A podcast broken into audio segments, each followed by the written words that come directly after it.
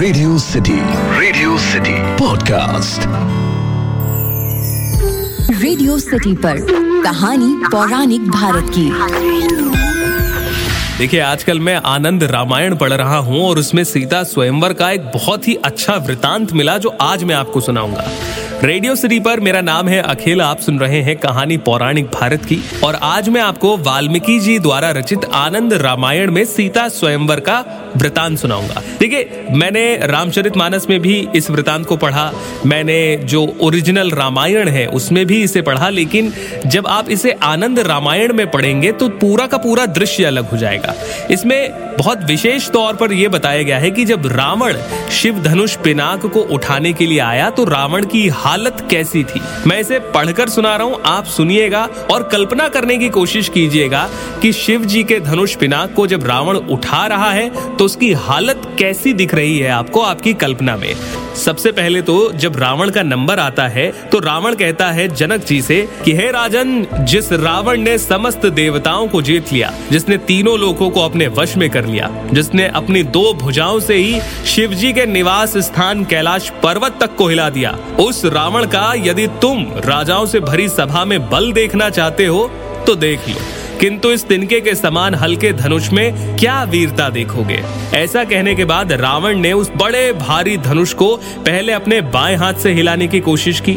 जब वो जरा सा भी नहीं हिला तो उसने दाहिना हाथ लगाकर उसे हिलाने की कोशिश की। धनुष अभी भी टस से मस नहीं हुआ।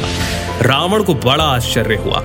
उसने एक साथ दोनों हाथों से उठाने की कोशिश की। फिर उसने तीसरा हाथ लगाया, फिर उसने चौथा हाथ लगाया। ऐसा करते करते उसकी बीसों भुजाएँ धनुष उठाने में लग गई। और जब बीसों की बीस भुजाओं से धनुष उठाने की कोशिश की, तब धनुष हल्का सा ऊपर उठा। तब उसने 19 भुजाओं से उस महान धनुष को संभाला और बीसवीं भुजा से ज़मीन पर लटकती हुई प्रत्यंचा को जैसे ही उसने ऊपर उठाने की कोशिश की, धनुष पलटकर रावण की छाती पर गिर गया। तब बीस हाथों से भी रावण उस धनुष को अपनी छाती से नहीं हटा पाया। उसका मुख ऊपर और वो पृथ्वी पर धड़ाम से गिर गया। ये देखकर राज दरबार में सभी खिल खिलाकर हंस पड़े। रावण के पसीने छूट गए, उसकी आँखें घूमने लगी। आनंद रामायण में यहाँ तक लिखा है कि रावण के मुख से लार गिरने लगी। रावण के मंत्रियों और सैनिकों ने उसे आकर घेर लिया, लेकिन कोई भी उस धनुष को नहीं उठा पाया। इतने बड़े वीर रावण की ऐसी दशा देखकर राजा जनक को और शंका हुई और वो घबरा कर कहने लगे कि क्या कोई भी वीर पुरुष इस भूतल पर नहीं है?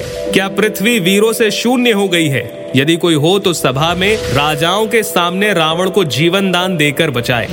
इसके बाद विश्वामित्र ने श्री राम जी की तरफ़ देखा और उनसे कहा कि, हे राघव, खड़े हो जाओ और रावण के प्राण बचाओ। तुम्हारे देखते रावण मर रहा है। ये ठीक नहीं है। इसे बचाकर धनुष को भी सज्जित करो।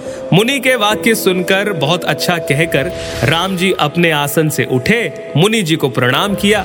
उन्होंने गले से हार आदि आभूषण उतार कर रखे और कमर कसकर मुकुट को अच्छी तरह से बांधकर धीरे से सभा के बीच में आए और धनुष को उठा लिया।